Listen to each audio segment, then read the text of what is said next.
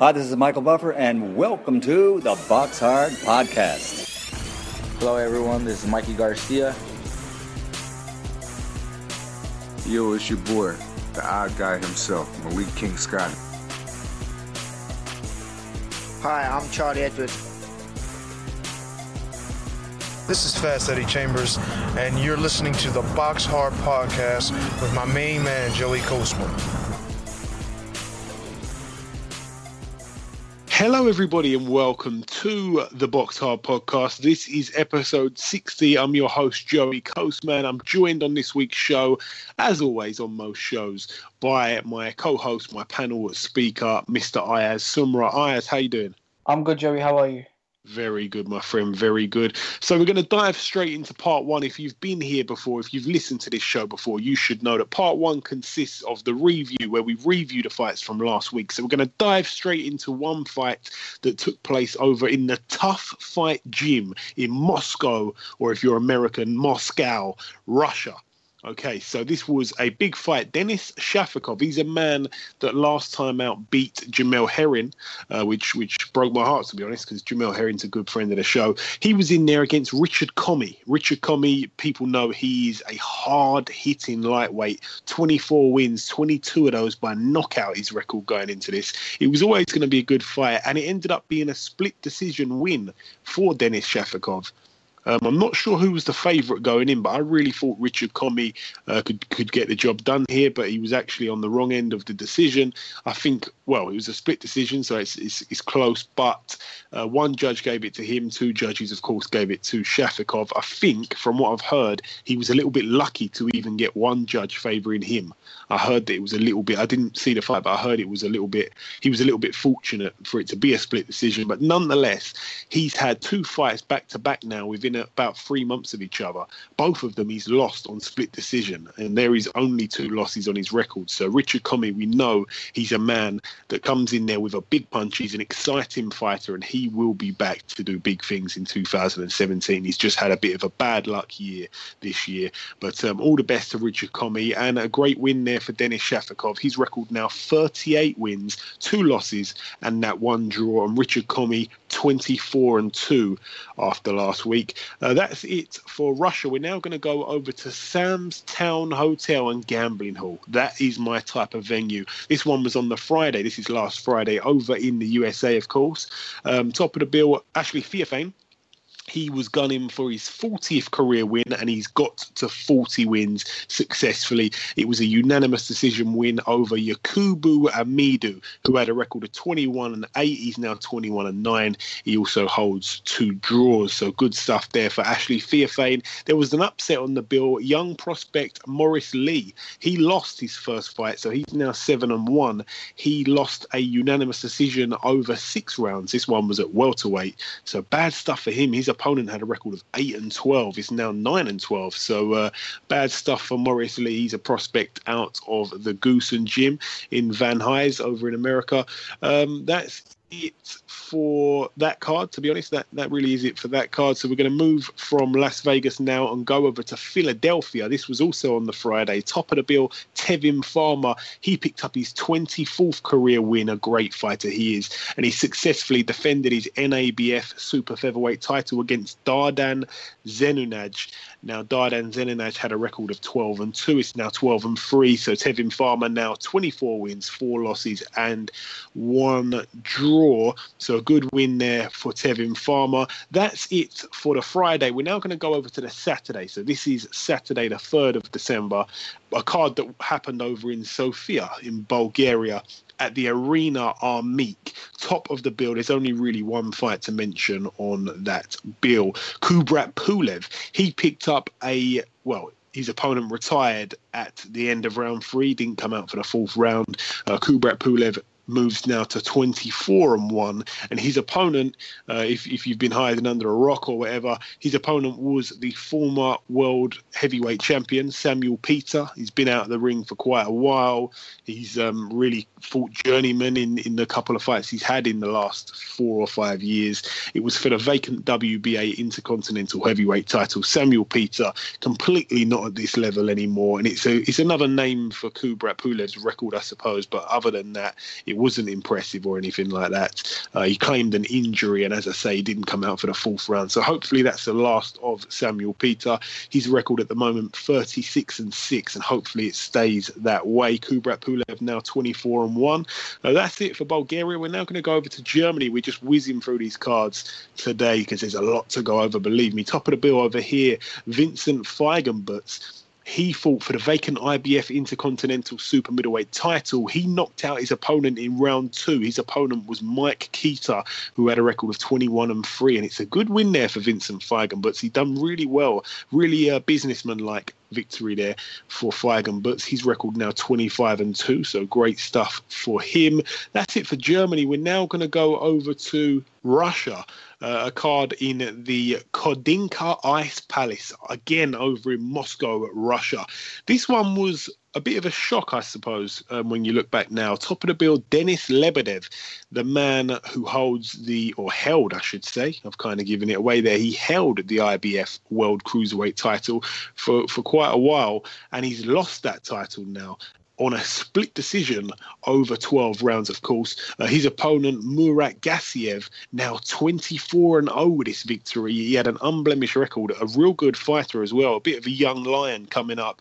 Lebedev, the you know the classy, experienced veteran, and yeah, uh, from what I've heard, he was a little bit unfortunate to lose the split decision here, but nonetheless, it was a fight where Gassiev pushed him all the way, and uh, the judges, two of the judges anyway, seemed to like like his work over Lebedev's.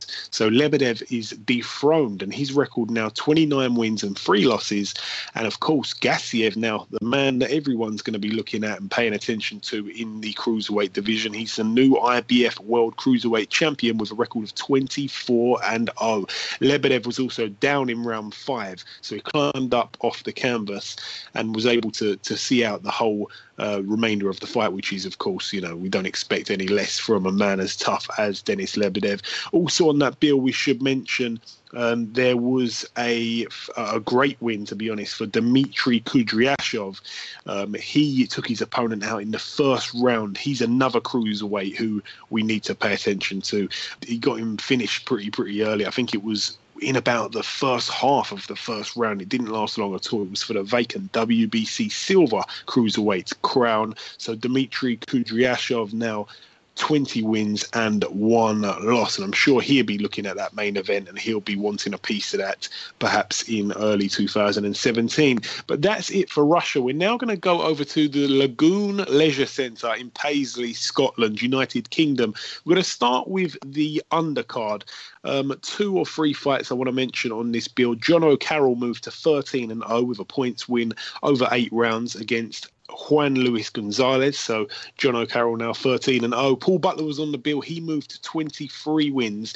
Of course, he's got that one loss. He picked up a points win over 10 rounds and he was cut above the right eye in a head clash as well, Paul Butler. So uh, we don't like to see that, but a good win for him over an opponent who really didn't pose any threat. I'm surprised he didn't get him out there, to be honest. Also, Stephen Ormond, he got out and he picked up a win over eight rounds. This one was, you know, eight rounds uh, it was on points, his win. And he has a record now of 23 wins. And of course, he's got those three losses. Uh, he got some revenge on his opponent, Zoltan Cesaro, last time out. He picked up the win over Ormond. So good stuff there for Stephen Ormond. Also, Jack Catterall was on the bill. He moved to 17 and 0 on this bill. And he picked up a unanimous decision win over 10 rounds against Diego Gonzalo Luque. This one was for Jack Catterall's WBO Intercontinental Super lightweight title. And uh, to be honest, Jack Catterall didn't look very um, entertaining. It wasn't a, an entertaining fight. He wasn't overly impressive at all. Um, he was under impressive. In fact, I'd go on on record to say. Um, you know, he got the job done. He won pretty much every round, I believe. And, you know, his opponent really didn't offer much, but I think his corner were quite frustrated that he didn't get him out of there. He seemed to perhaps have injured his left hand. I think he winced a little bit when they took his glove off at the end of the fight. Um, I hope he's not injured, but I sort of hope he is injured, and that was the reason why he wasn't so impressive. I think he wasn't able to kind of use that left, and of course he, he's a southpaw, so um, yeah, you know he couldn't really load up on the big backhand punch. So uh, you know, good win there nonetheless for Jack Catterall, 17 and 0 now, so he closes out his year on a high. And top of the bill Billy Joe Saunders against Artur Akavov. Now, everybody thought that this fight was going to be an easy win for Billy Joe Saunders. Billy Joe Saunders had been out of the ring for pretty much, you may as well just say a year. It had been just under 12 months. And um, of course, it was for Billy Joe Saunders' WBO World Middleweight title. Um, Ayaz, I'm going to bring you in on this one. We didn't know nothing about Artur Akavov before this fight. Uh, we thought that Billy Joe Saunders, as I said, as most people thought, was going to just beat him easily, really easily, just completely play with him. And we were very, very, very wrong. He came and gave it his all and pushed Billy Joe Saunders very, very close. A lot of people saying he was quite lucky to hold on to his title. How did you see it? Uh, I'm t- exactly this thing what you just said to be honest, what um, who was those people in the corner of Billy Joe Saunders? Where was uh, Mark Tibbs, Billy Joe's trainer? What was going on that fight? It's like he wasn't he, he wasn't in, he wasn't in the correct weight, right? He wasn't landing his shots proper. When he won, he won the title for over a year ago, so it's been a year since he's fought Andy Lee and beat him, right? Um, he was meant to fight Max Bursak in April, right? And because of that injury, because of that hand injury, he's been out for a year, and he's come back and he's um, he's had this fight against Akavov. And to be honest, right, this was not an impressive performance. I wasn't impressed on this. And the one thing is, right, Billy Joe Saunders wants to fight a big name like Golovkin or Canelo. And to be honest, right, by looking at that performance, he's not ready. But the one thing I'll tell you what is, um, it's the ring rust that could that could have been the problem. That that's why he struggled in that fight. Yeah, I mean, you know, he stunk the place out. To be honest, he, he lost a handful of those early rounds. Nobody could, could make a case for him winning uh, about five of the first rounds or four of the first rounds. I think that the commentary was a tiny bit biased in favour of him, and I'm a little bit biased in favour of him because I'm a huge Billy Joe Saunders fan. I really, really like him. I know a lot of people listening to this may not be fans of him. You know, he seems to, he's kind of a little bit like Marmite. He's a little bit like Chris Eubank Jr. I know that they're completely nothing like each other, but in the same respect as they are both kind of like Marmite. You either love them or hate them. Um, I love both of them to be completely honest with you. A bit frustrated with Eubank Jr. at the minute with with no fights lined up. But um, Billy Joe Saunders is a man I'm a big fan of, and he seemed to, as the fight went on, he seemed to sort of warm into it a little bit. But I think the ring rust did play a factor. I think he may have even underestimated him. Um, I think he ballooned up a little bit in between the, uh, the you know, in, in that layoff, and it took quite a while. Took a lot out of him to, to maybe lose that weight. Uh, Tyson Fury was ringside, which was great to see. He walked Billy Joe out. He was in the ring. He was holding the WBO World Middleweight title above his head. He was um, seemed to be, you know, he seemed to look himself, seemed to be in good spirits. Everybody seemed to be very happy to see him, and that was really good to see. I like to see that. And also, as I say, because he was sitting ringside, he was sitting in the front row. He was really cheering Billy Joe on a lot, and I think that it sounds crazy, but I think he actually played a part in the win a little bit because Billy Joe Saunders seemed to really he was being G'd up by Tyson. I think Tyson Fury was really, really pumping him up a little bit and just kind of, you know, giving him an extra push. And I think he had he, he, was doing a brilliant job. He really was. I think Billy Joe Saunders it kind of gave him some extra extra push, and like I say, he got the job done at the end of the day. Um, again, a lot of people kind of seeing that as a little bit lucky. It definitely, definitely was very, very close. I didn't score the fight, but it was very, very close. And I will say he came out straight away and said, "Look, I sunk the place out. I can't call out Golovkin after a fight like that." And he's very honest. That's why I like Billy Joe. He's very, very honest, and he'll be the first to admit. And you know, he's his, he's his own biggest critic. So you can't, you know, there's nothing but um, you know, there's nothing but respect from me towards someone who's who, who's like that. You know, I appreciate honesty and I appreciate people like Billy Joe.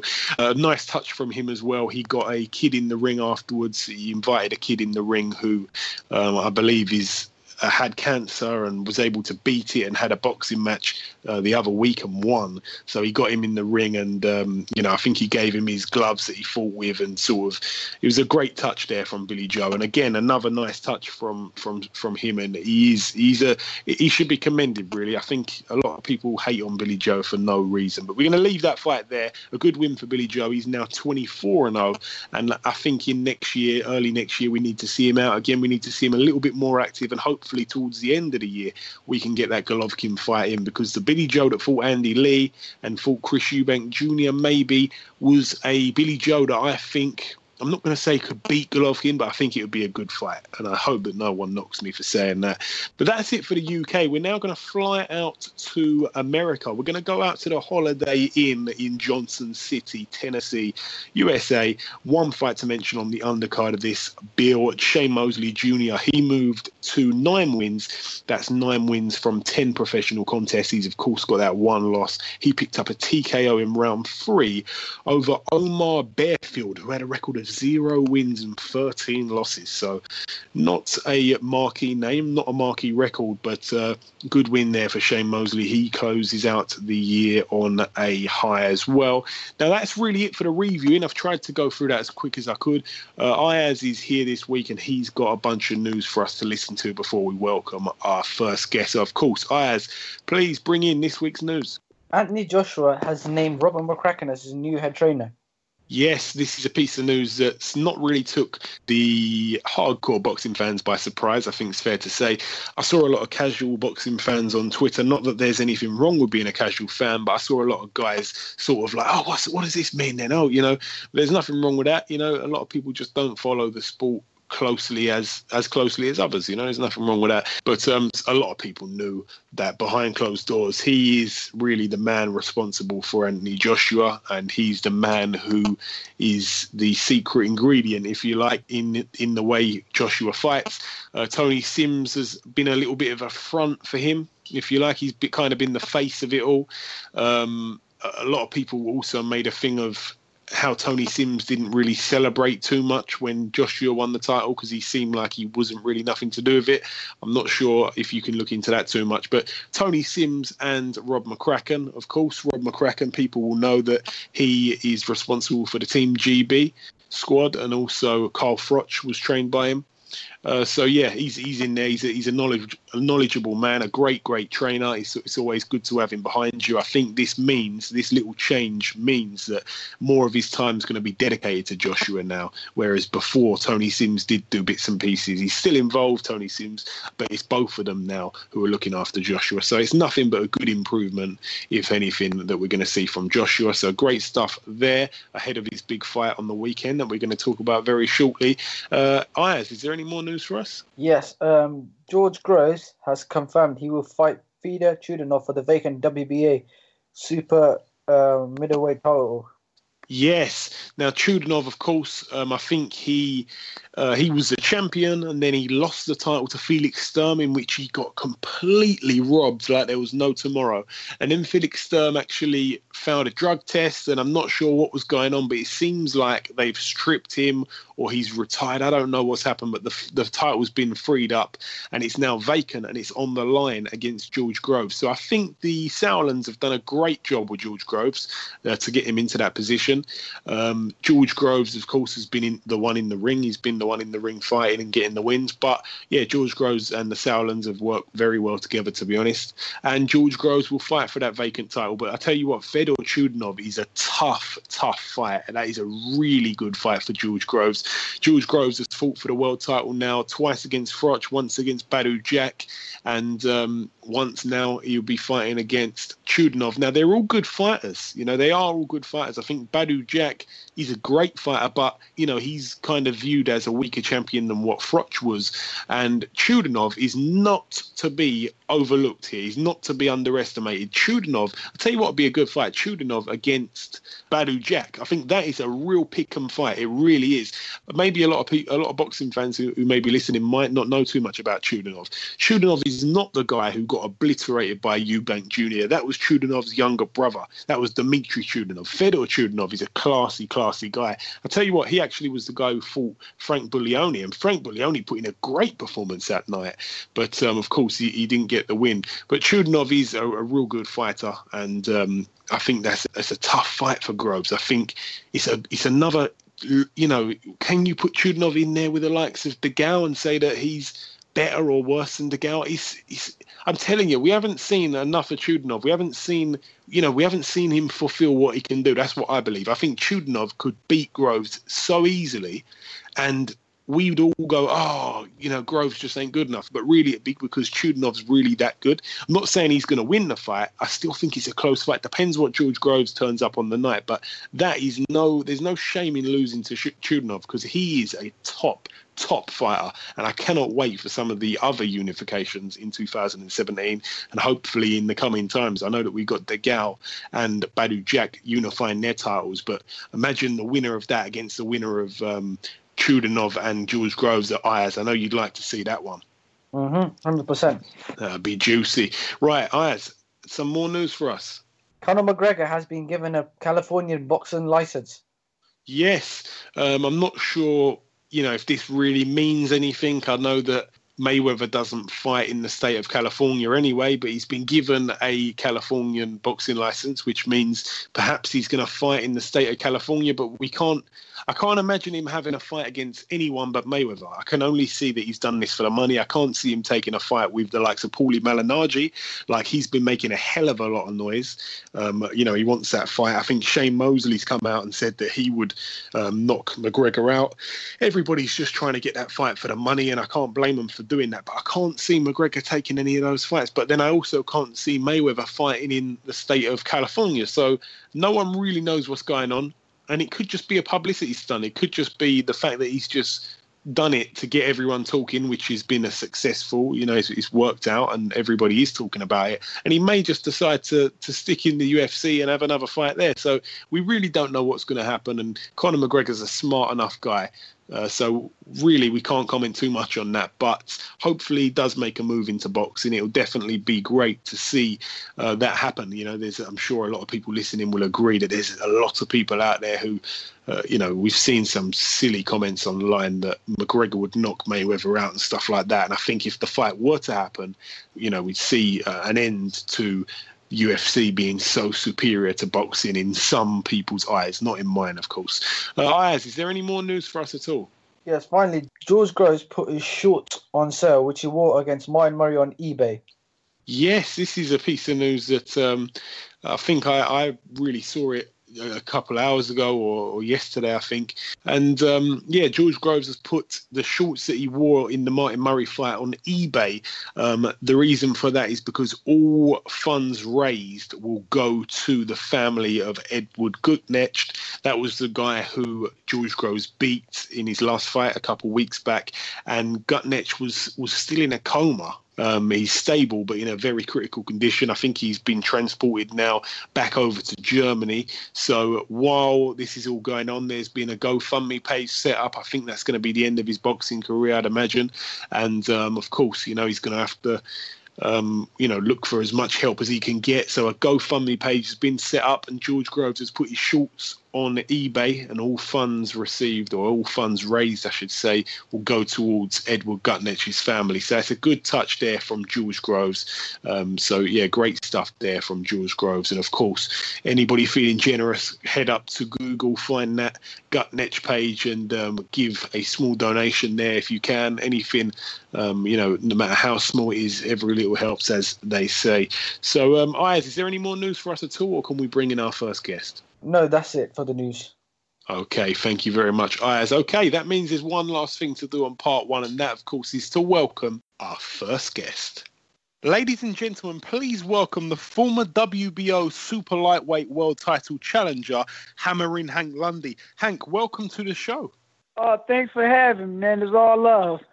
hey, it's all love. It is all love. Now, Hank, I want to talk to you a little bit about your upcoming fight, but we'll get onto that in a moment. I want to start firstly with something that caught my eye about you. It's the reason, really, the reason why you got into boxing in the first place. Now, in the movies, we see a lot of normal guys go to school like everybody else, then they get into an altercation with a bully, and it all kind of stems from there. But with you, that actually happened. Could you tell us? Us a little yeah. bit about that incident that I guess looking back really changed your life? Yeah, well, you know, at the end of the day, you know, um, growing up, I always could fight, but my main love was football. So, you know, one day in high school, you know, my principal used to call me Little Tyson because that's all I used to do was fight, you know. And at the end of the day, it was a bully outside of school, you know. He was bullying the kids, and I walked. I was walking out the school, and he bumped me, You know, he wasn't supposed to be going into school, and the principal was like, "Go home, little Tyson." You know, talking to me, and I said, "No, I'm gonna wait for this guy after the school." And you know, um, when he come out to school because he's not supposed to be on the school premises. And the next thing you know, I told the principal, I said, "You can't do nothing. This at school." So when the guy came out, we started fighting. He kicked me three times, man, and I didn't know what to do. But I balled up my fist, you know, and I threw my um right hand out to the side. He looked, caught him with a straight left hand, and knocked him out cold. Hey, business taken care of. Right, business taken care of. then after that, you know what happened? I ran home. Um, I went to football practice, and on the way, one of the guys was like, "Yo, the bull's still out there, knocked out." So after that, you know, I ran home, told my uncle. My uncle said, "You know what, man? I'm taking your butt to a gym. Ain't nobody fighting no more. They shooting people." So ever since that, you know, my uncle introduced me to the gym. I've been in the gym ever since. Never look back. I like it. I like it. So you've been a pro now for ten years. You you fought some top Yeah. fighters in that time. Uh, we, we obviously Yeah. we ain't got time to go over all those guys. You've been in there with some good guys. um, we're gonna, if I can, if, if we can revisit your last fight. Last time out, you took Yeah. on Terence Crawford back in February of this year. Now, a lot of people, including myself, really rate Crawford. Maybe I even put him in the top three or four pound for pound fighters in the world. How good is he, in your opinion, and why did it not work out for you? Well, you think about it. At the end of the day, you know, I ain't gonna take nothing away from him. He's doing what he's supposed to do. But you know, he's a big, you know, junior welterweight. You know, um, the night of the fight, he was like 160. Hammer and Hank was like 145. But you know, a lot of guys are scared of fighting. You know, one thing about me, I don't scared to fight nobody that I'm gonna fight. You know, it was just a big side difference. You know, um, really with me, you know, it it wasn't really no. I didn't feel no puncher power. I've been in there with some of the great punchers. You know, like a guy about to fight now, John Molina, a good puncher, puncher, and that's the hardest puncher I ever been in there with, with John Molina. You know, at the end of the day, it was just a side difference. I burned too much energy up trying to get to him. I was successful in the first four rounds and half of the, f- the fifth round. You know, it's just me putting out too much trying to get him and close the show. You rate Crawford in your honest opinion, though, right? Oh yeah, yeah, most definitely. You know, and I, I want to crack at him again.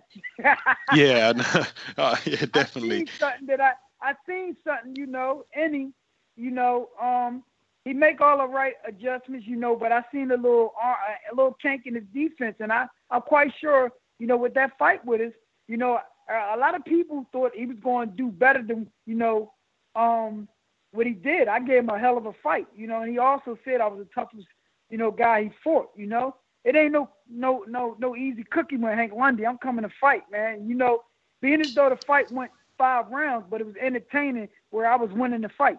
Yeah, I remember watching it. It was a good fight while it lasted. Um, I must ask you this: you, you just mentioned there about fighting John Molina Jr., uh, saying that he's he's the biggest puncher that you've been in in, in the ring with.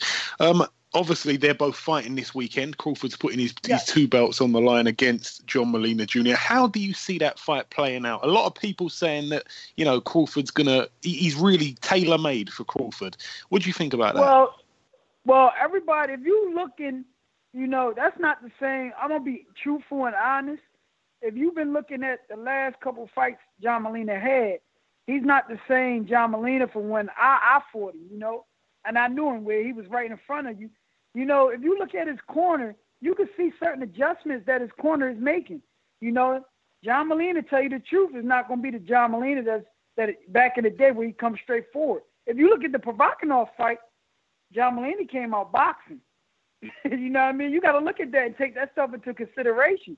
You know, that's not the same John Molina that just been coming and getting hit 24 7. I really think it's going to be a competitive fight, you know, whereas though he going to think that John Molina's going to fight a certain way, he's going to come out looking a different way.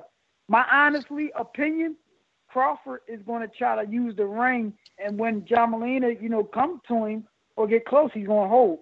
Because I, when you said there that, that, that John Molina's changed in his last few fights, he, he's not the same John Molina. I thought you meant possibly that he declined a bit. I was going to say that Provodnikov win was was a brilliant win for him. I really didn't think he had a chance in that fight.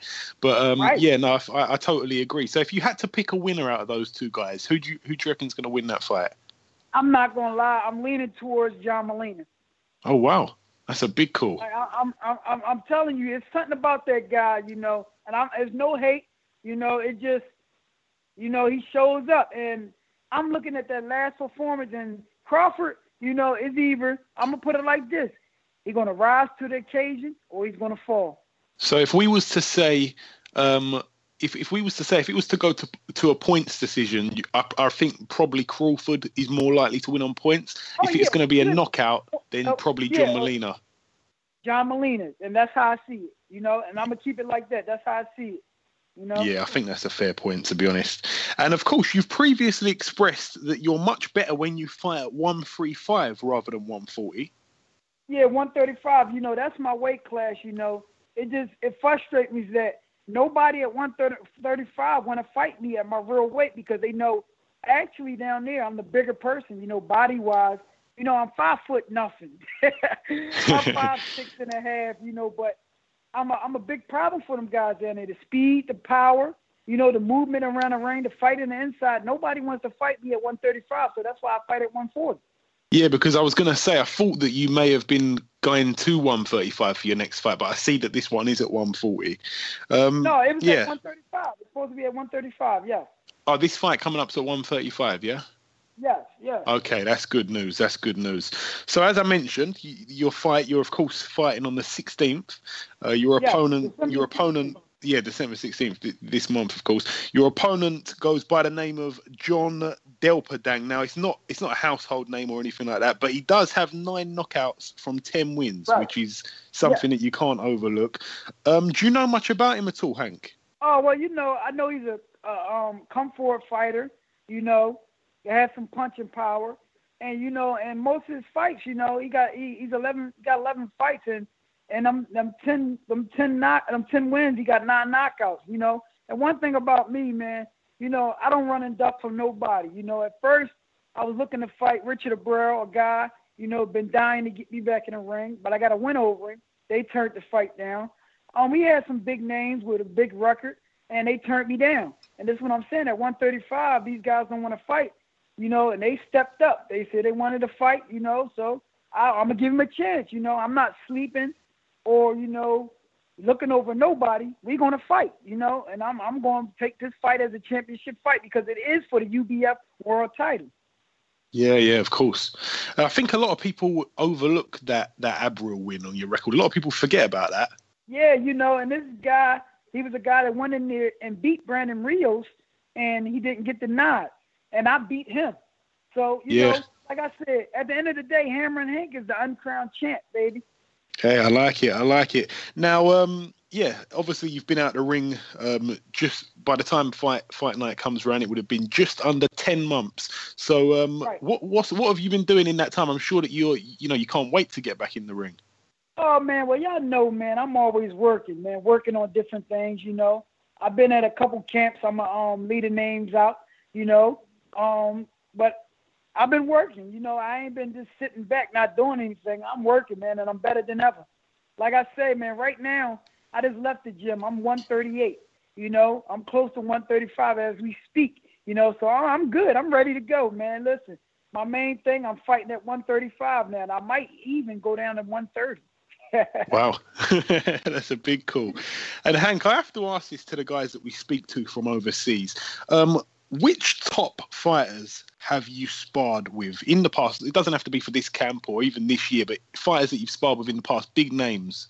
Adrian Broner, Shawn Porter, you know, fights at 147, you know, good friend. Yeah. Um, um, oh man, it's been a lot, man. Mike Jones, you know, um, dang, it's been a lot, man. I can't even name them all, but it's No, Robert Easter, Jamel. Oh, wow. Harris. Yeah, um, oh man, um, Lamont Peterson, Anthony Peterson. Oh, it's too Man, many. There's too many. Lamont Roach, Lamont Roach, you know, I've been in there with everybody, and everybody would tell you, Hammer and Hank, bring it. You know, when you, you, when, you when you've been in the ring with me, man, you're gonna like my work, and you always gonna want me to be in camp because I'm not, I'm not just coming in there to be a sparring partner. I'm coming to win a sparring match. Yeah, yeah, of course. No, uh, you know, you, you, as you say, though, those names that you mentioned there, some serious talent, and, and that's good. You know that that is good. The the stuff that goes down in the gym, obviously, um, create molds you into the fighter that you will be under the lights. You know, so uh, that's that's brilliant exactly. stuff. And Now- you know Hank Lundy bring it every fight. hey, I know that. I know that. I know that. Don't worry about that. And um, in in 2017, where will you be ideally? Where can you see yourself realistically in your heart of hearts? Do you think you'll be at 135 or, or will you be at 140? 135, 130. You know, I'm pushing the issue. Um, I put it like this: if they offer me big money at 140, then I go to 40. But it got to be big money. But at, right now, I'm looking at my career and what I want that world title. So it'd be 135. Okay, that's perfect. And um, another fight that I was going to ask you about that I think may, you may have a little bit of interest in is, of course, at uh, 147, a fight coming up in March of next year. Danny Garcia against Keith Thurman. I've got to ask everyone about this fight. It's one that I'm really excited for. A unification, of course. How do you see that one going? That's a brilliant fight. Well, a lot of people sleeping on Danny, but I, I haven't look. I look at it. Danny. Oh yeah, I forgot. I forgot you're from Philadelphia. yeah, yeah. Like you know, I, I keep it real. You know what I mean? If I feel as though he wasn't the favorite, I'll tell the truth. You know, like I always do. But I got Danny on this fight. You know, he's going to show brilliant boxing skills. Like a lot of people counting him out against Matthysse. Look what happened. Everybody looking at Keith Thurman punching power. I think you know, um, Matthysse was a dangerous puncher. Then um, you know, um, then um, uh, what's the guy name? Um, Thurman.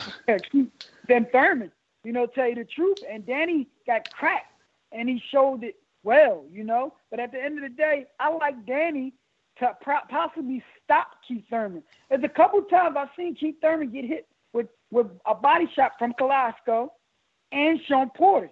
He don't take them very well. So imagine if Danny go to that body and bring that hook up. Good night. it is intriguing though that fight. Definitely, definitely one of the Yeah, one a, of the fights I'm looking fight. forward you know, to. What's going to happen? You know, um, I already know what Keith Thurman going to try to do. He's going to try to outbox Danny, you know, and move. But you got to look at the thing. You got to beat the champ. So if you want to beat Danny and take that belt, you got to go to him and take the fight to him. Keith Thurman is not going to risk going in there and getting cracked by Danny. You know, and I'm I'm keeping it real. You know, you gotta look at both sides. Like Keith Thurman got the speed and he has power too. But I'm looking at Danny, you know, he could box and he could also go on the inside too. But you know, he not a win. I'm a, I'm gonna give him his props. He not a win these fights, and I really, I'm really, I'm really leaning towards Danny in this fight. Okay, fair point, fair point. Now, I have to ask this again to everybody that we speak to from the US. I have to ask this. I get moaned at if I don't ask it. Um, Hank, from the past or the present, who would you say when I when I ask you who is your favourite fighter from the UK, past or present? Who comes to mind as your favourite fighter from any time? Joe Calzaghe. Okay, yeah. A lot of people say him. Uh, you know, a class Yeah. fighter, forty-six and zero, Yeah. retired with his own. So uh, yeah, Like Props him, to-. I like this style, man. yeah. No, he was a, he was a quality quality fighter. And I've got to ask you this now. Now that you said that you're going to be at one three five, have you got your eye on any of the champs at one three five at all? If so, who? Give me Vernango. You know, I've been in there with Robert Easter, but I doubted if they would ever fight me. Robert Easter, you know. Um, I think that'd be a good fight. Um, I want Vernango though. You know, Phillips Vernango. You know, you put him in there with a guy like Hank Lundy, I guarantee I'll break him. You know, you gotta think about it. I've been fighting these guys at 140. They know at 135 I'm a bad man. That's why they stay away from me. You know, um, give me him or give me um any of the champs. What's the um the guy that just fought? Oh man, what's his name? He's from over there. I forgot his name. He fight at lightweight. He just won a fight. All right, Terry Flanagan, my country. Yeah, give me him. Give me. I take Terry Flynn. I want him bad. Give me him, and I come over there. He's got the WBO title, yeah. Yes, sir. I come over there. No problem. Give me him. So, so when would you when when would you be ready for, for, for that kind of fight? I know obviously it's going to be 2017, but how soon would you like that fight I'm with ready Terry right Flanagan? away, man. I'm never out of shape. Listen, like I told you, I'm just getting in the gym. I left the gym 37. After eating and everything, I'm 139. I'm ready right now. You know, just give me a contract. I'm ready to go. Now, my final question for you, I've got to ask you this because um, we, we're obviously in December now, so we're getting into that Christmas spirit. So the, the thing I've got to ask you is, what is your what is on your Christmas wish list for 2017? What do you what do you want from boxing in 2017 from from your own point of view? What what fights would you like? Just tell me what's on your wish list.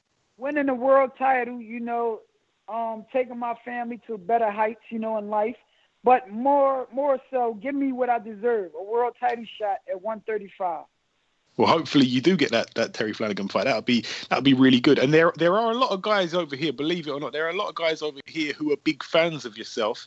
Um, you know, a lot of a lot of people listen to this to, to this show, and a lot of people, um, you know, are fans of you that listen to this. So, just again, just before I let you go, have you got any kind of message at all for any of your UK followers? Oh man, I put it like this, man. UK, you know, they know real boxers, man. At the end of the day, man. So everybody that's riding with Hank Lundy, man, I appreciate the love and support. And I'm gonna believe it like this: Hammer and Hank coming to a city and town near you. Watch out. Thanks for the love. Brilliant stuff. Okay, listen, Hank, it's been a pleasure speaking with you, my friend. I appreciate you giving us a bit of your time this week. I wish you all the best for the 16th, and we'll catch up sometime after your fight. Appreciate the love and support, man, and thanks for having me. Okay, now it's time for part two on this week's show. This part, the preview part, where we preview the fights coming up this weekend. A few places that we've got to visit, a few different venues that we've got to mention. We're going to start with one happening over in Belarus, in Minsk, at the Palace of Sport. I like that venue name. Uh, top of the bill over there, Sergei Rabchenko. He was the man who was looked after by Ricky Hatton a, a couple years back or a couple months back. Um, it was a while ago now. I don't know if he's still with Ricky Hatton. I, I really can't tell you the, the, the truth on that one. But his record at the moment, 27 and 2. He takes on Robizon Omsarashvili, who has a record of 25 and 13 with three draws. What a mouthful that name is. But uh, Sergei Rabchenko, when he's on his he's um, you know when he's on his form, he's he's a good fighter. But we'll have to see what happens there. Again, that one's over in Belarus. That's it for Belarus. We're now going to go over to the United Kingdom in Tolworth, London, at the Tolworth Recreation Centre a, card that we should mention this one because there's a few young prospects on the bill. Larry Ekundayo's on the bill. He looks to pick up his 12th career win. His opponent yet to be announced. Kurt Garvey on the bill in his eighth contest. Uh, Sonny Edwards looks to move to 3 0. That's the brother of Charlie Edwards. He takes on Craig Derbyshire, who actually fought Charlie Edwards on, I believe, Charlie Edwards' pro debut. So both brothers looking to get a win over the same man there. That's a bit cheeky. And also on the bill, Tony Bange. He looks to pick pick up his third professional win. He has a record of 2 0. He's in a four rounder at super welterweight. He's the man who's being looked after by uh, Prince Naseem Hamed. So that's probably a name that we should listen out for. That's it for Tolworth over in London, UK. We're now going to go over to Mexico at the Arena Monterrey um, in Nuevo Leon. There's a fight over there that we should mention. Top of the bill, Julio Cesar Chavez Jr. This one has gone under the radar. No one I've seen talking about this at all. His record 49 wins and two losses with the one draw. He looks to pick up his 50th win, half a century. He's trying to get as many fights in as his old man, I think. Uh, in the other corner, Dominic Britsch, who has a record of 32 and 2 with the one draw. A very padded record. I've had a little look at his record.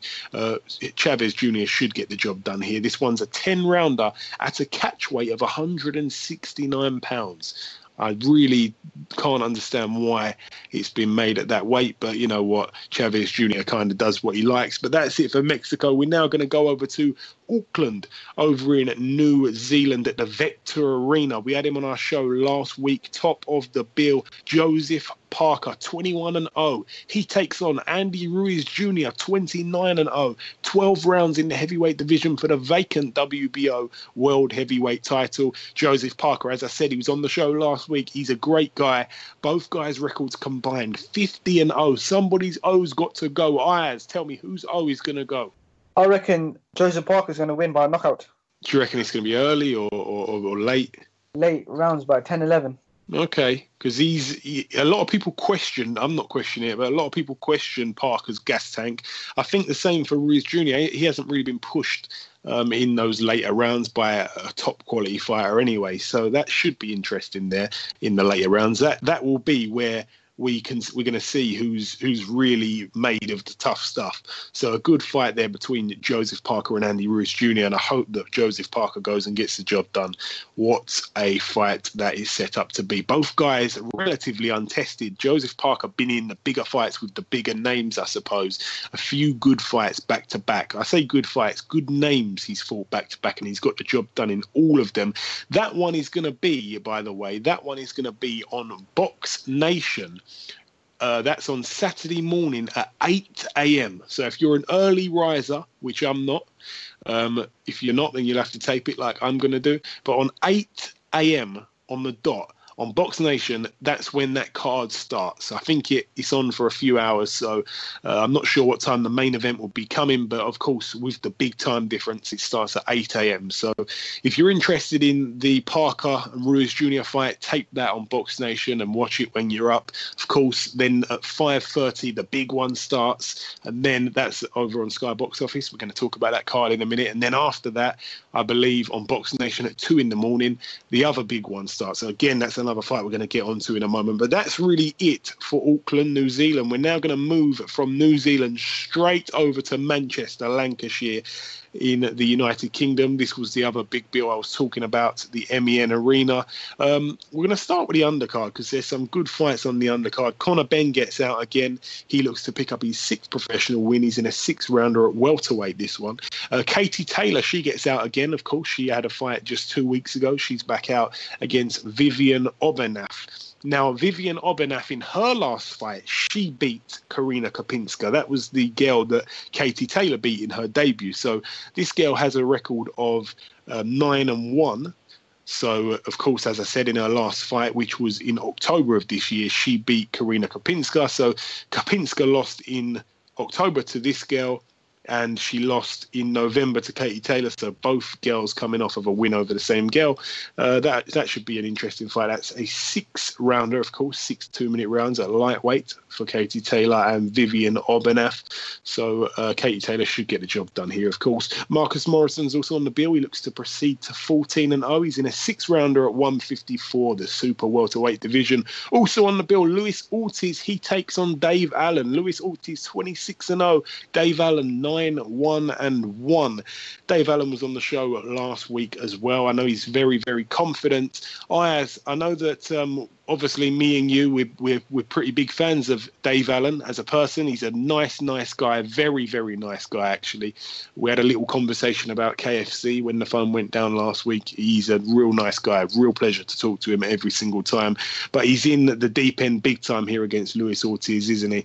Um, of course when malik scott fought ortiz he was on the foot a lot. You know he was on his feet a lot. He was moving a lot. He didn't really want to stand there and trade. Dave allen isn't really blessed with the fleet feet that Malik Scott has, and I don't think Dave Allen fights like that, and he can't really fight like that. He said that he can box and move. We'll have to see if that's going to be the case, but he seems to be a person that will stand and trade. And if he stands and trades with King Kong Ortiz, a lot of people don't think it's going to end well for him. What's your thoughts on that fight, Ayaz? Has, has um, big man David Allen got any chance in that fight against Ortiz? With Ortiz's experience and punching power, to be honest, I can see Ortiz taking him out early. Yeah, the thing is, Dave Allen's got a real rock solid chin. I know that you know everyone can be knocked out at the end of the day. Well, I was, was going to say it's going to be a good fight. It really depends what happens here. I think that Dave Allen is going to be. It's an easy task when you look at it on paper. But I said to him, you know, fights aren't one on paper. So I would love in some kind of crazy fantasy world for Dave Allen to win here because that would just be unbelievable. But of course, Luis Ortiz, 26 and 0. Oh, it's an eight rounder at heavyweight. I just hope Dave Allen can do something to win this fight because that will be one of the biggest upsets probably of the decade. I think if he can if he can do that. Also on the bill, Callum Smith, 21 and 0. He's recently vacated his EBU title, by the way. He's defending his British super middleweight title here against Luke Blackledge. So Luke Blackledge 22 and 2 with the two draws. Um, Callum Smith is this is a better fight than some people think it is, but I think Callum Smith should get the job done pretty easy. When he gets in these fights with these journeymen that he's supposed to win, he looks terrible. But when he gets in a fight where you think, oh, this one could be a bit tricky, he seems to win pretty easy. He seems to win with with early knockouts knockouts usually. So uh, I think he's going to probably get the job done in similar fashion here. Also on the bill, Hosea Burton against Frank Buglioni. This one is a fight that I'm looking forward to, possibly most on this bill. There's a, this, it's a lot. We're kind of spoiled for choice. A lot of people weren't happy with the bill. I'm very happy with it. It's for the British light heavyweight title. That's the one that Hosea Burton holds. It's a 12 rounder, of course. Hosea Burton 18 and 0. Frank Buglioni 18 and 2 with the one draw. Wow, I'm really looking forward to this one, Ayaz. I tell you what, if we go to a prediction here, how do you see that fight going? Who do you pick to win that one? Hosea Burton against Frank Buglioni. That is a serious 50 50 fight. I'm going to go for Jose Burton win. Right. Okay. All right. I'm going to go for Frank Buglioni. We're two two at the minute. I think. Are we two two at the minute on predictions? Yes.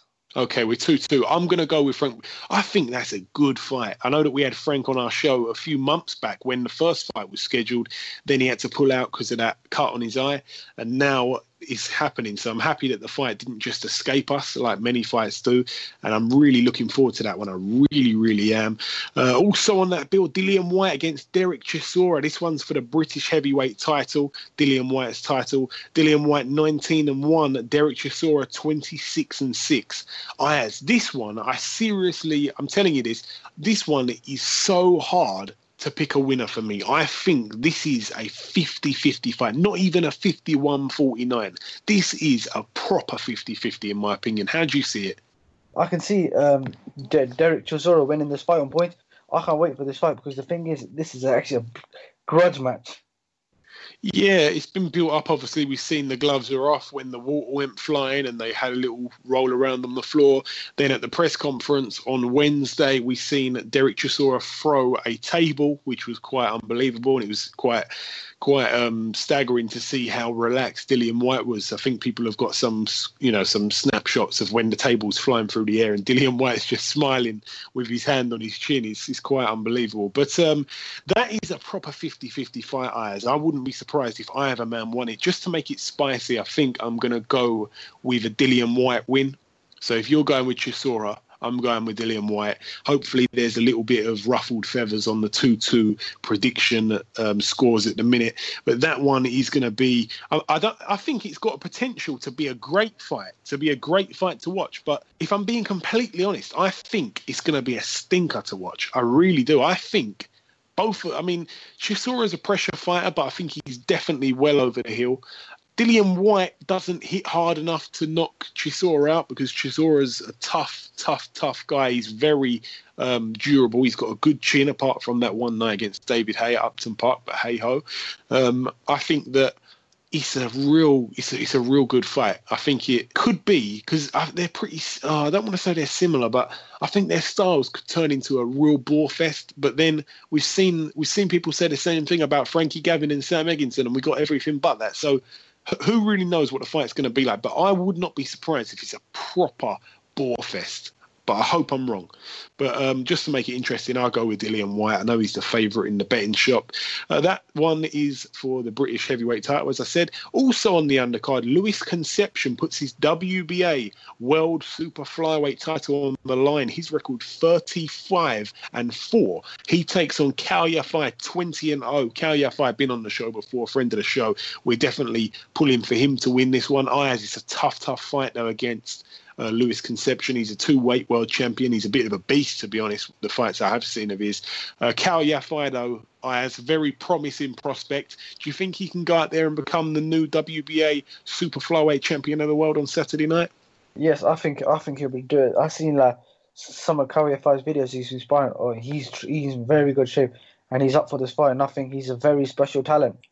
Yeah, I think he's been in shape for quite a while. You know, he always is in shape, to be honest. But the fight pictures that I've seen, not the fight pictures, the training pictures that I've seen of him weeks before, um, before this week. You know, weeks, weeks and weeks ago, he looked in tremendous shape. Then he's he's really he's got a, a real good body for a super flyweight. Not that super flyweights don't have good bodies, but he's ripped to shreds. So Kal Yafai in good shape, and hopefully he can go and get that job done. I really hope he can. Also on the undercard, Scott Quigg fights for the vacant WBA international featherweight title. Scott Quigg 31 and 1 with the two draws.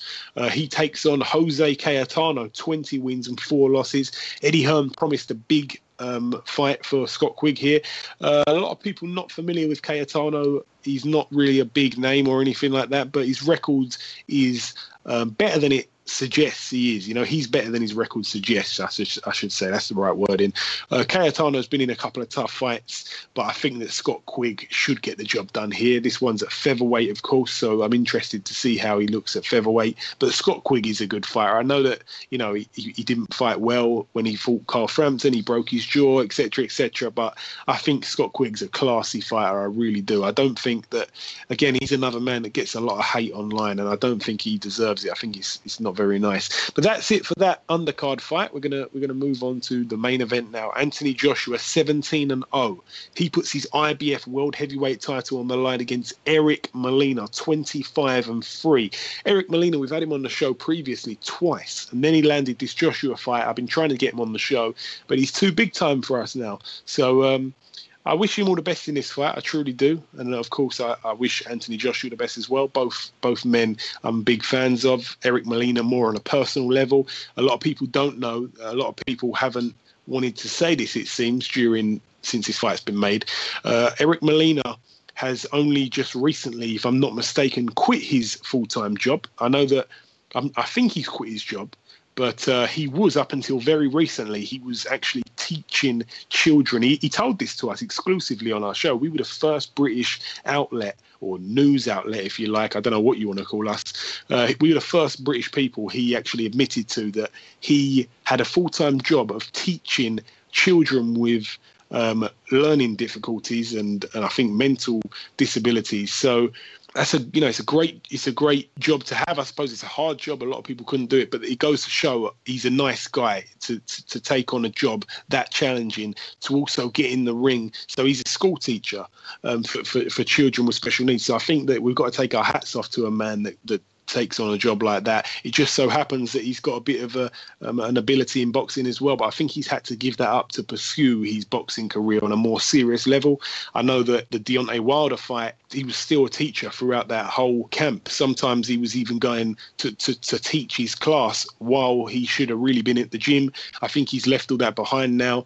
Um, so credit to Eric Molina. He's one of the nicest guys we've ever had on this show, and I truly do mean that. We've had a, a bunch of great guys, but he is a real a real nice guy, and he deserves all the best in this fight. But I question a man that's not 125% dedicated to the sport and they've also got another job and all this stuff. I don't know if they can actually go in there and beat someone like Anthony Joshua. So I don't know if I could call it a mismatch. That might be a little bit too harsh, to be honest. But I think Anthony Joshua will probably get the job done here. But Eric Molina, we've seen him in there against Deontay Wilder. He was hurt, he was dropped, and then he went on to wobble Deontay Wilder. But, you know, so did Dillian Whyte go on to wobble Anthony Joshua, and we know what happened. So it doesn't really mean much much. He got wiped out in the first round against Chris Arreola. Uh, I know that Chris Arreola is pretty dangerous in the early rounds a couple of years back, that was. But um, I think that Joshua will probably get another knockout win here, Ayaz. I think that you probably pretty much agree with what I'm saying there. Do you reckon Joshua's going to go out there and become 18 and 0 and retain his IBF World Heavyweight title pretty easy? Yes, I reckon Joshua will knock him out easy. Early rounds? Within the uh, five to seven rounds five to seven. Mm, a lot of people going a bit earlier. I reckon a little bit earlier. I hope I'm wrong. I truly do. I wish all the best to Eric Molina. I truly do. And may the best man win this fight. But that's it for the Manchester Arena. A big, big card there. Again, that one starts at 5:30 on Sky Sports box office this Saturday. So tune into that one. You know, everyone's going to be tuning into that one. That's going to be a huge bill. And also going over now to Los Angeles in California, top of the bill, Jermall Charlo, 20. 24 and 0. He puts his IBF World Super Welterweight title on the line against Julian J Rock Williams, 22 and 0 with the one draw. Somebody's O's got to go. This is a real intriguing fight. I've heard a lot of talk from uh, Paulie Malignaggi saying how interested he is for this fight. He sees it as a real 50 50. Uh, Jermall Charlo is a, a real good fighter. This is Jermall Charlo, the IBF champion. A lot of people say the better of the two brothers. He takes on Julian Williams. Julian Williams can crack as well. Both men really, really, really good fighters. This is such a good fight. It's a bit of a 50 50, might swing a tiny bit in Charlo's favour, but Julian Williams is no slouch. He's here to, you know, he's not here to make up the numbers. He's in there to win that fight and win it big. He called Jermall Charlo a chicken. He called both of his brothers. No, he didn't call them chickens. He called them turkeys. It was a funny statement. He called both of uh, the Charlo twins turkeys. I wasn't sure which one he was talking to at the time. I think he was talking to either of them, and he seems to have landed the shot now. So it's time for the talking to rest and the fighting to start. So I cannot wait for that one. That's going to be a huge, huge fight. I cannot wait for that fight. Also on the bill, Jesus Andres Cuellar, better known as Jesus Cuellar, really. Uh, he puts his WBA World Featherweight title on the line against Abner Mares. Quellar or Cuellar, I should say. I think I'm getting it wrong a little bit. His, his pronunciation pronunciation there. So sorry if I am. His record 28 and one. He fights Abner Mares 29 and two with the one draw. This is a real, real good fight as well. Another proper good fight on that card. Another great fight for Saturday. Saturday is just raining world title fights and raining real good 50 50 fights. And this one is another one. Also on that bill, Erickson Lubin, he looks to pick up his 17th career win. He's in a 10 rounder at middleweight against Juan Ubaldo Cabrera, who has a record of 23 and 1. That should be a good fight there. Mario Barrios is on the bill. He looks to move to 17 and 0. Also on the bill, Josesito Lopez. He's out in his 41st contest. He's got 33 wins and seven losses at the minute. He takes on a guy who, to be honest, he should get an easy win over a guy with 12 wins and 11 losses with the one draw. Todd Manuel is his name. That's it for the California show. We're now going to go over to the last big bill to mention, I should say, the last big bill to mention. We're going to start with a fighter on the undercard. We've got to give him a little shout out there for his fight. We've had him on the show before. Everybody that we've had on the show, we we, we tend to give him a bit of love afterwards. You know, we don't just love you and leave you. We stick with you. We stay loyal. Mike Reed, that's Mike. Yes, indeed, Reed. He's in his 21st professional contest. He's 20 and 0 at the moment. He's a promising young fighter. He takes on Sidney Siqueira, who has a record of 26 and 11 with the one draw. Mike Reed's a good fighter. As I said, look out for him. We'll be talking about him in the near future. I know we will. He is really, really good. Also on that bill, the top fight perhaps of the whole entire night. Terence Crawford, WBC world super lightweight champion and WBO world super lightweight champion. He puts his belts on the line against John Molina Jr. John Molina Jr. 29 and 6 and he can really bang. As we spoke to Hank Lundy earlier, he said that John Molina Jr. is the hardest puncher he's been in with, and he's been in the, in there with some good fighters, as he went on to tell us. And Terence Crawford, 29 and 0, looking for that 30th career victory. Terence Crawford, you know, one of the best fighters in the world, to be honest. And as I said, Hank Lundy said that he's picking John Molina Jr. to get the job done here, which was a bit of a big call, to be honest. I think that Terence Crawford uh, can win this fight. I think that he will win this fight. I think that the style's a little bit made for him. I think Molina, as uh, it's very, it's, it's, a good point that Hank made earlier because he said that since Molina has um, changed his style a little bit. He likes to box rather than brawl. And since he's done that, he has seemed to be a different type of fighter. But I think that Crawford's so classy, he can adjust to anything. And uh, the old John Molina Jr. would have played straight into Crawford's hands. And it'll be interesting to see which Molina turns up because if Crawford can frustrate him, then Molina will go back to you know, the Molina that he is deep down, the brawler, the one who likes to have a fight, likes to have a tear up, and likes to throw big shots, whether they're you know, missing or they're landing. He likes to throw some big, big shots, and he can get picked off all night by Crawford if he starts fighting like that. So that one is intriguing. That, of course, is coming from the CenturyLink Center in Omaha, Nebraska, the hometown of Terence Crawford. What a fighter he is. That card, again, is live on Box Nation at 2 in the morning on Saturday night slash Sunday morning. So tune in for that one. That's going to be a good, good fight as well. And that's really it for Omaha, Nebraska. There's one last card to mention. It's just one fight to mention. To be honest, it's a bit of we're kind of ending it on a bit of a low here. Uh, over in the Sands Bethlehem Event Center. In Pennsylvania, USA. That is the venues I like. I like the Sands event centers. I like the casino and resorts and the gambling halls. I love all those venues. This one is a former world champion, well over the hill. I'm not sure why he's still fighting, to be honest. Kermit Cintron, 38 wins, five losses, and two draws. He gets in there against Rosenberg Gomez. It's an eight rounder at welterweight, this one. Uh, Gomez has a record of 19 and 5 with a one draw. Kermit Cintron, of course, a great fighter in his day. He is well over the hill, as I said, and uh, he looks to pick up his 39th professional win. And maybe he will, maybe he won't. We'll have to let you know on next week's show if that fight actually does end up taking place. But that was the last fight that we had to mention on the preview part of this week's show. The last thing to do before we end part two, of course, is to welcome our second guest. Ladies and gentlemen, please welcome Golden Boy Boxing's Diamond from Ireland. His nickname is El Animal. It's, of course, Mr. Jason Quigley. Jason, welcome to the show. Right, Joey. Thanks for having me. I appreciate it. Hey, it's my pleasure, my friend. It's my pleasure. Now, Jason, first things first, you're fighting next weekend in California on the Bernard Hopkins undercard. We'll get onto that in a moment. Uh, I just want to touch on this. Last year, you had six fights in the calendar year. This year, you've only had two. This will be your third one. Is there any reason behind that at all, or is it just a case of, you know, you're stepping up the level now? Yeah, well, of course, I have been stepping up a level. Um, that's number one, but Number two was that I was meant to fight on the Canelo Smith undercard in Texas, and I sprained my wrist in the training camp leading into that fight. So I wasn't able to I wasn't able to fight on that card. So that obviously set me back a fight or two, you know. So I just had to sit back. I had to be patient. I had to take my time. You know, I had to let the hand just rest and recover. I was lucky; it was nothing serious. It was just a sprained wrist. But uh, you know, you you have to be um, you have to be very careful in this game my hands are my tools, and uh, you know I had to make sure everything was right, and it is. Everything's hundred percent now, and I'm ready to put on a great show come December seventeenth. Excellent stuff. Yeah, I thought it might have been that. I heard some whispers, and I just I'm, I'm glad that we cleared that one up. Now, last time yeah, yeah. out, you fought James De La Rosa. Now that was back in May on the Canelo Khan undercard boy, you've been a part of some big shows. You know, you've been. I've been looking. You've been on some um, really big shows. Now, that was a really good performance by yourself. Uh, talk us through that win because it was very comfortable for you. A lot, a lot more comfortable than a lot of people thought. That's the kind of fighter I am. You know, when I get in there and the opposition starts getting better, I get better. I rise to the occasion.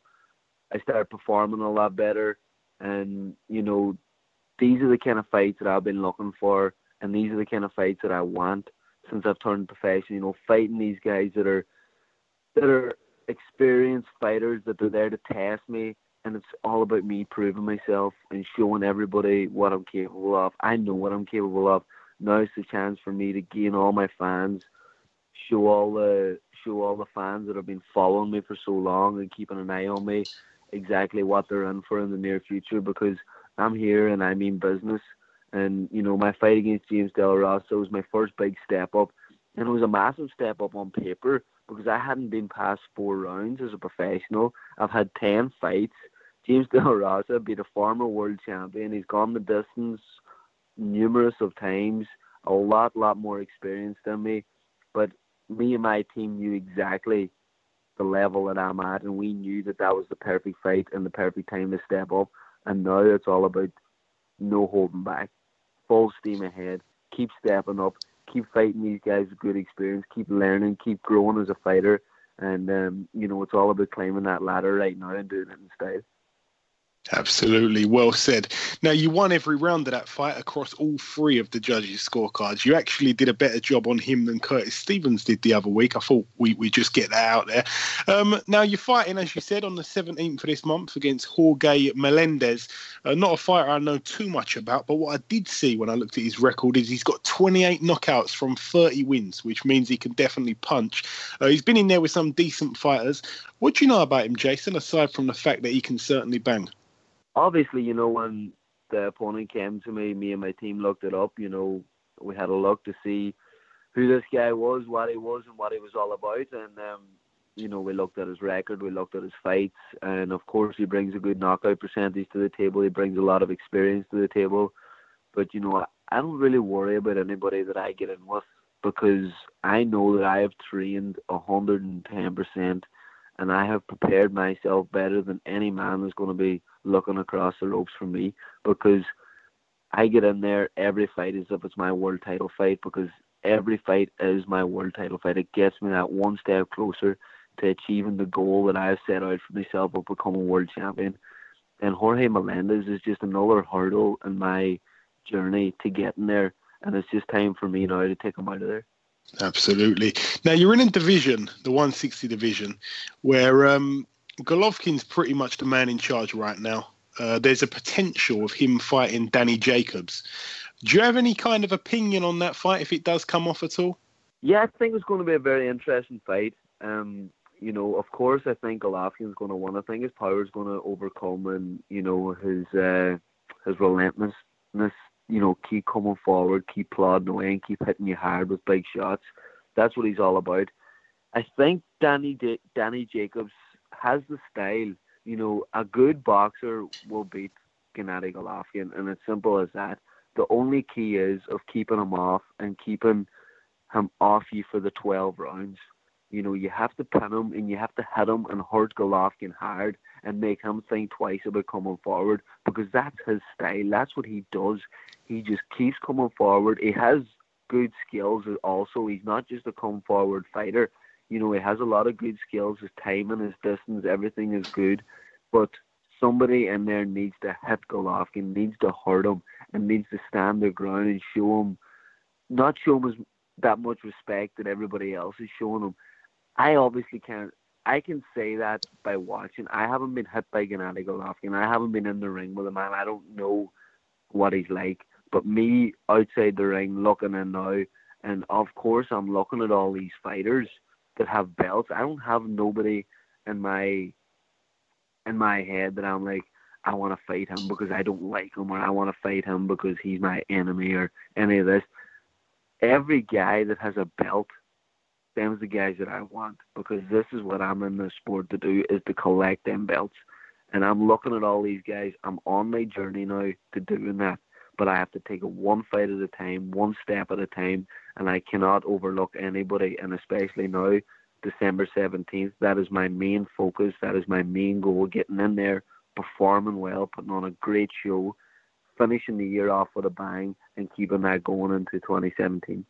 Yeah, and it sounds like by what you're saying there that you know you want to you want to take one fight at a time, do the learning fights, get through those, build everything slowly uh, but but but well, and um, you know kind of don't waste no time in getting to those bigger fights. But there is another fighter out there that I do have to mention to you. I don't know if you've got any kind of relationship with him, possibly. You might be friends, you might be enemies. I haven't got a clue. But um, a lot of guys from Ireland like to fight in the US. You've got obviously at middleweight the likes of Andy Lee. I don't really know what he's doing right now, but Gary Spike O'Sullivan. He's a man that he's been on this show a couple of times. I've got a lot of time for him. He's a lovely guy.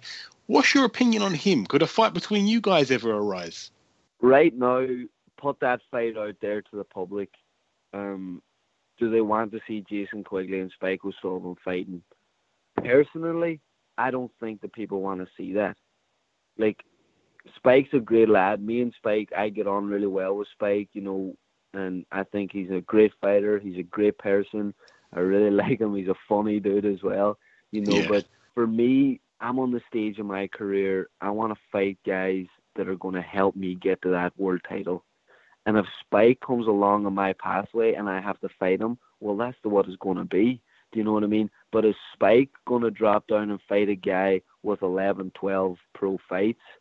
Do you know what I mean? We have to kind of look at this. This is a business now as well. This isn't just getting into the ring and fighting. You know, this is a business, and um, you know you have to be very smart here, and you have to make the right decisions. You know, of course, if there was a belt on the line, or if it was an eliminator, a means fight, of course, the both of us would grab that fight with both hands. Not because we dislike each other or because we want to fight each other, because of the belts, because of where it will get us. You know what I mean?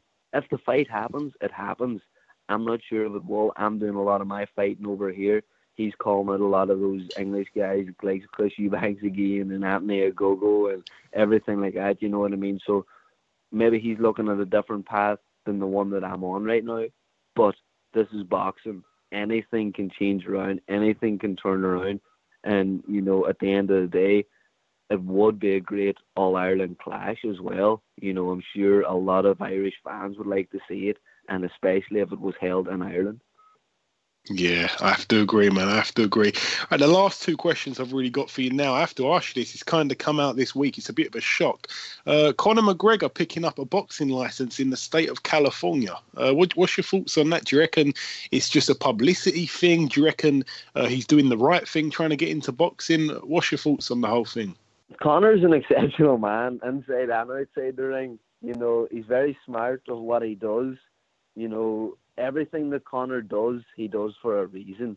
Conor just doesn't do something for the sake of doing something, whether it's publicity, whether it's you know he really wants to fight or anything like that. I don't know. I can't possibly see how he's going to fight because he's contracted to the UFC. I can't see any of the commissions, the state commissions out here, sanctioning a fight with Conor and Conor, Conor and uh, Floyd Mayweather it's unbelievable the way things are right now. Do you know what I mean? The way it's out in the in the press and everything like that. You know, Conor is probably one of the best UFC fighters ever to enter the octagon. Floyd Mayweather is one of the greatest ever fighters to enter the ring. Conor has did his part over two years. Floyd Mayweather has did his part over a decade. You know what I mean? This is this is a different sport that he's entering.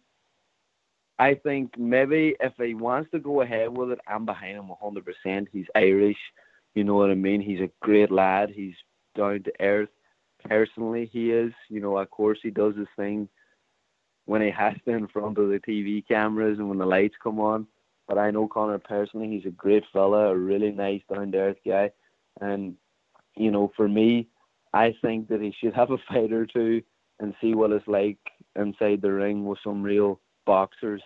You know, boxers are a lot different than UFC fighters, but at the end of the day, look, if that fight with Conor and Mayweather came around, would I pay to watch it? Would I go to watch it? Of course I would. Do you know what I mean? And is that what they're trying to get at? I don't know. It's something funny, but there's something going on for sure. Absolutely. And finally, Jason, I've got to ask this to all the boxers that we speak to in this month of December. Um, we're all getting in that Christmas spirit now.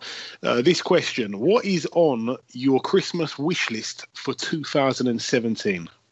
My Christmas wish list is to still be undefeated, climb that ladder, and have every top middleweight out there with a belt knowing who Jason Quigley is and having their name in the back of my head and knowing that I mean business and I'm a guy to watch out. Absolutely. Listen, God willing, all those wishes come true for you. Listen, Jason, I want to thank you for giving us a bit of your time today. I wish you all the best of, you, of luck in your fight on the 17th, and we'll speak again very soon. I appreciate it, Joey. Thanks very much for having me, as always. Okay, now it's time to end episode 60 of the Box Hard podcast. I've been your host, Joey Coastman. Ayaz Sumra has been Ayaz Sumra. I'd like to thank the two guests on this week's show. I wish them both the best of luck for their fights next weekend. Hammering Hank Lundy and Jason Quigley, both of them top top fellas. A big thank you to the loyal listeners that tune in every week. So whether you've listened to the show on a yacht, on a yoga mat, or whilst walking down the shop, wherever you've listened to it, I hope you've enjoyed this boxing freebie. We'll be back next week with another big show as per usual. Enjoy your weekends, stay safe, and we'll see you next week.